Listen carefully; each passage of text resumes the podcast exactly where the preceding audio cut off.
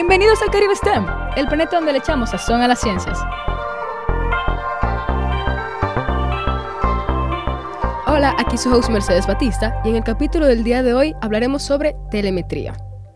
Bien, y para eso traemos a Emilio Santos y a Valentín López. Muchas gracias Mercedes por la invitación. Hola Valentín, un placer estar aquí con ustedes. Bueno, aquí Emilio Santos. Yo soy estudiante de ingeniería de software en Intec. Anteriormente estudiaba ingeniería mecatrónica, pero me cambié. Y en el equipo Apolo 27 he estado sirviendo, ayudando en el área de telemetría, más concretamente con la parte de electrónica.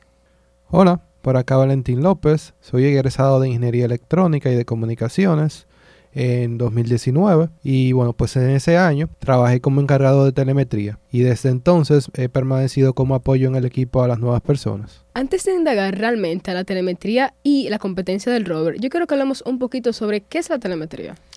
Bueno, mira, la telemetría tiene que ver con la medición de magnitudes físicas de manera remota. Por ejemplo, y voy a poner el ejemplo con el mismo rover. En el rover nosotros medíamos muchas magnitudes físicas, como la velocidad, la aceleración, medíamos también magnitudes sobre el ambiente, como la humedad, la temperatura, y todo eso nosotros lo podíamos monitorear desde una cabina lejos del rover. Eso es telemetría, tú monitorear magnitudes físicas desde la distancia, de manera remota. Y también lo divertido es la interpretación que tú le das a los datos que tú estás recibiendo. Entonces, por ahí también iba la cosa. Cuando te refieres a la interpretación de los datos, ¿qué tú nos puedes decir sobre eso? Bueno, por ejemplo, tú tienes datos de posición, tú tienes eh, datos de aceleración. Al final, ¿qué tú haces con eso? O tienes datos de pulso de oximetría, que eran la pulsera.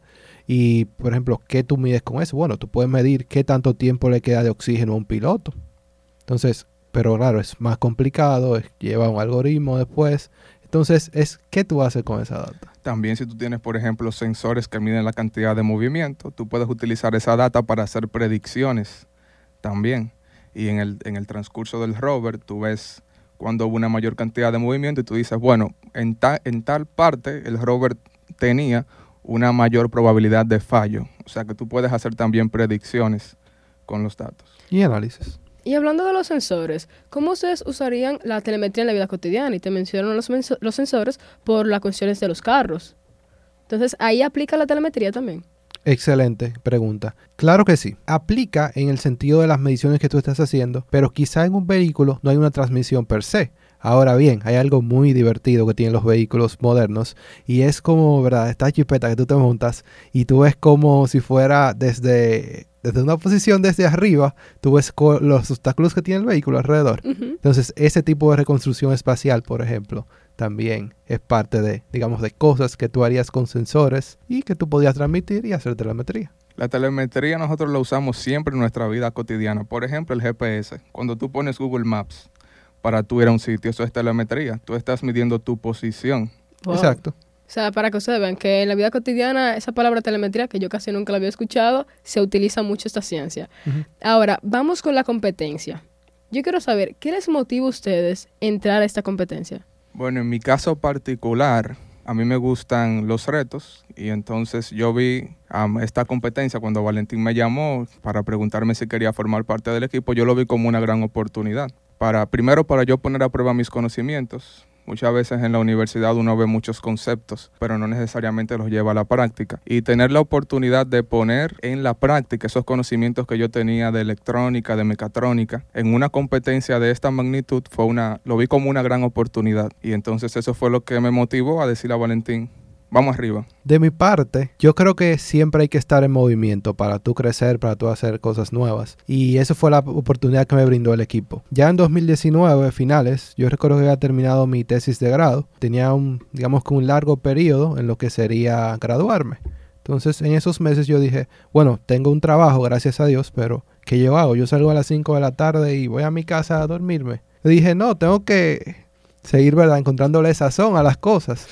y entonces veo la competencia, veo la oportunidad, veo que Omar y Chiriboga están a ello, digo, bueno, aquí se va a mover algo muy bueno y tengo la oportunidad de trabajar con otras áreas, con otras vertientes de la ciencia. Y eso entonces me enamoró y de ahí para adelante estamos aquí hasta la fecha. Entonces, Emilio, tú entras a la competencia porque te enteraste por Valentín. Entonces, Valentín, ¿ya tú entras por Chiriboga o tú ya tenías conocimiento previo de la competencia? Sí, sí, yo tenía conocimiento en el primer año. El coordinador de mi carrera se me acercó y me preguntó que si quería ser parte del equipo, pero en aquel entonces yo estaba muy atareado y decidí que no era como lo más prudente por la cantidad de horas que le tenía que dedicar. Entonces, ya al otro año, yo dije, vamos arriba, porque aquí dice NASA y las cosas están buenas. Y, una pequeña aclaración, yo no me enteré por Valentín, o sea, ya yo sabía del equipo y de la competencia, pero Valentín fue que me hizo la invitación y ahí fue que yo accedí a entrar en el equipo. Excelente. Y más cuando se está con amigos, que uno puede como que fluir más. Sí, lo que pasa es que Emilio tiene un background muy interesante. Nosotros nos conocimos, digamos que trabajando en una empresa donde trabajábamos medio tiempo en lo que estábamos en Intec. Entonces esa empresa era de desarrollo electrónico. Entonces yo salí de la empresa y Emilio entró precisamente a ocupar mi, o sea, a hacer las, las tareas que yo hacía. Entonces eh, yo como que, bueno, si yo tengo una persona que también tiene esas habilidades, pues puede ser un, digamos que un muy buen aporte para el equipo. Y entonces de ahí se me ocurrió y dije, déjame yo llamar a esa persona directamente y ofrecerlo. Ahora, pasando a la próxima pregunta, en el área de telemetría, ¿cuáles fueron los mayores retos que ustedes tuvieron? Bueno, el más interesante de todo es transmitir los datos a distancia, la telemetría en sí, o sea, no medir, porque medir es fácil. Eh, digamos que tú compras buen hardware, buenos sensores y todo está ready, pero ya tú transmitir datos a cierta distancia, eso es muy complicado. Pasa lo siguiente, nosotros teníamos eh, el primer año, que verdad, yo, he, ido viviendo el desarrollo de lo, que, de lo que se ha implementado en el rover. Pues en el primer año era con tecnología eh, LTE, era por, por datos, como un teléfono, imagínense. Un dispositivo que hace eso con la data y lo manda a la nube. Entonces, eso presentaba tantos problemas porque, ¿cómo vamos a ir a Huntsville y allá vamos a adquirir un paquete de internet? O, ¿y si lo que yo tengo no funciona con esa banda de frecuencia? Porque, eh, aclarándolo un poquito al, al público, cuando usted se suscribe a Claro, los teléfonos que son para Claro trabajan en ciertas bandas de frecuencias, los de Altiz en otras, y así sucesivamente. Entonces, ¿cómo íbamos a asegurar eso?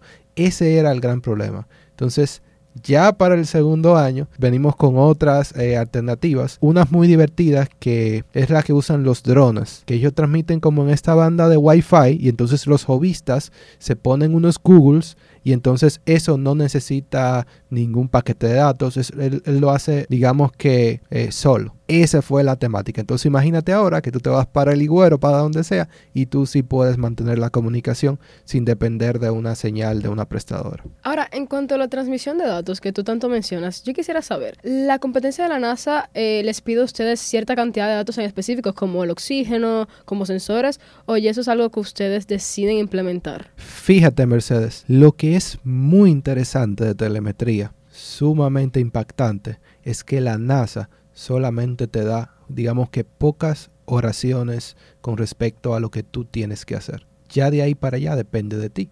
Ahí es donde tú empiezas a estudiar el estado del arte, empiezas a informarte y ves todas las cosas chulas que las personas hacen. De verdad que sí, me encanta. Y en cuanto al primer año, pero primero, antes de hablar de eso, ¿ustedes entraron en el mismo año o en años diferentes? En años diferentes.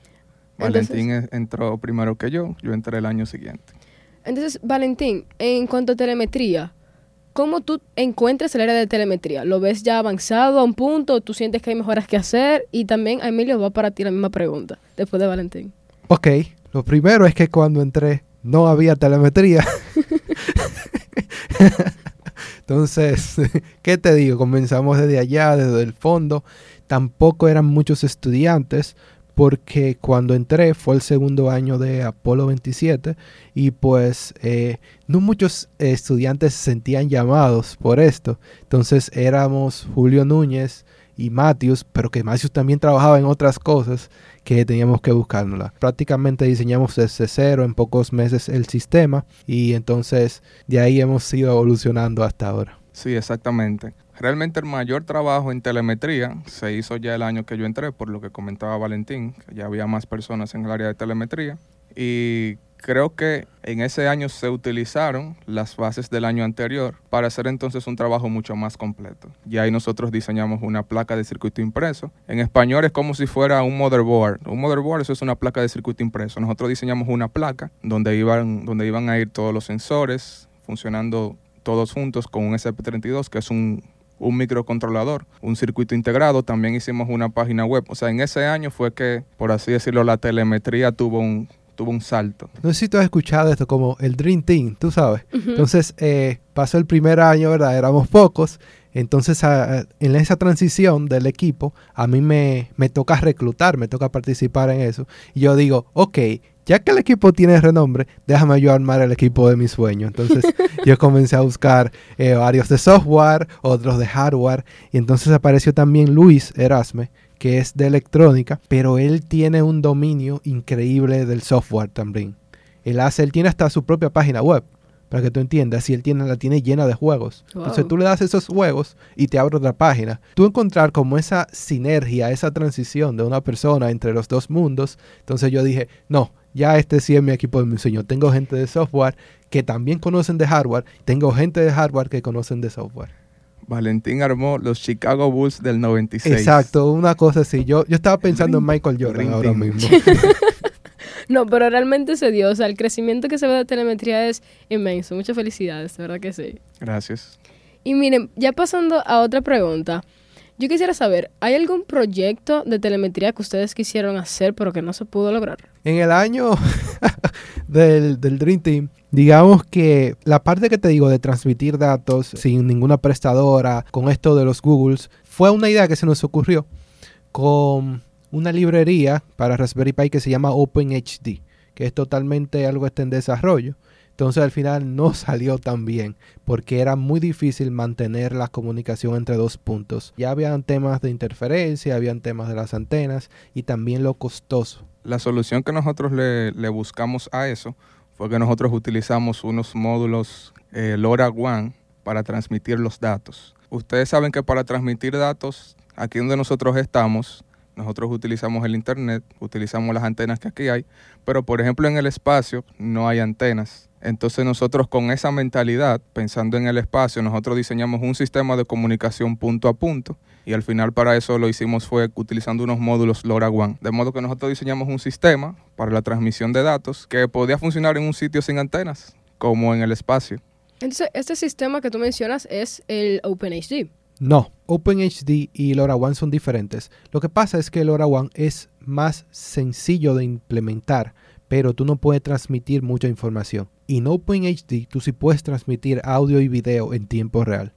Y se quería entonces que el rover transmitiera audio y video en tiempo real y fuera a la página web. Entonces, eso no se logró con LoRaWAN. ¿Y en cuanto a la distancia? ¿La distancia alguna vez presentó algún problema? Ese es el punto, que OpenHD trabaja en una... Eh, para que entiendan, mientras más alta es la frecuencia, pues menos le llega la señal. Entonces, mientras más alta es la frecuencia, más información tú puedes mandar. Entonces, LoRaWAN trabaja a baja frecuencia, poca información, solamente información de sensores o de ubicación. Ahora, telemetría no es solamente transmisión de datos, también hay algunas tareas en la competencia de HERC que hay que cumplir. Una de las tareas está lo de la cámara, que hay que tirar fotos con diferentes filtros. ¿Ustedes tuvieron alguna idea sobre eso para cambiarla o siempre fue hacer cuatro cámaras? Lo que pasa con eso es que la NASA es bastante exigente y parte de las exigencias es que tú no puedes, digamos que automatizar eso, ese proceso. Tú tienes que hacer un clic, porque a cualquiera se le ocurriría tú tomar una Raspberry Pi o algo así y decirle y aplicarle el filtro tú directamente. O sea, tú como que pon un programita que haga el cambio de filtro, ¿verdad? Porque para que no entiendan, es que eh, la NASA te exige diferentes cámaras en, en, ese reto. Tú tienes que tirar varias fotos que se vean como diferentes. O sea, y los filtros son tan sencillos como una hoja transparente roja, una hoja transparente azul. Entonces tú la colocas enfrente de la cámara. Pero ellos no permiten que tú automatices eso. Ahora, que no son exactamente los tags de, las tareas que hay que hacer. Sí hay unas cuantas ideas chulas que, que tenemos por ahí. Bueno, yo no sé ustedes, pero yo sí quiero escuchar esas ideas chulas de los tags. ¿Ustedes pueden comentarnos algunas de esas? Sí, sí.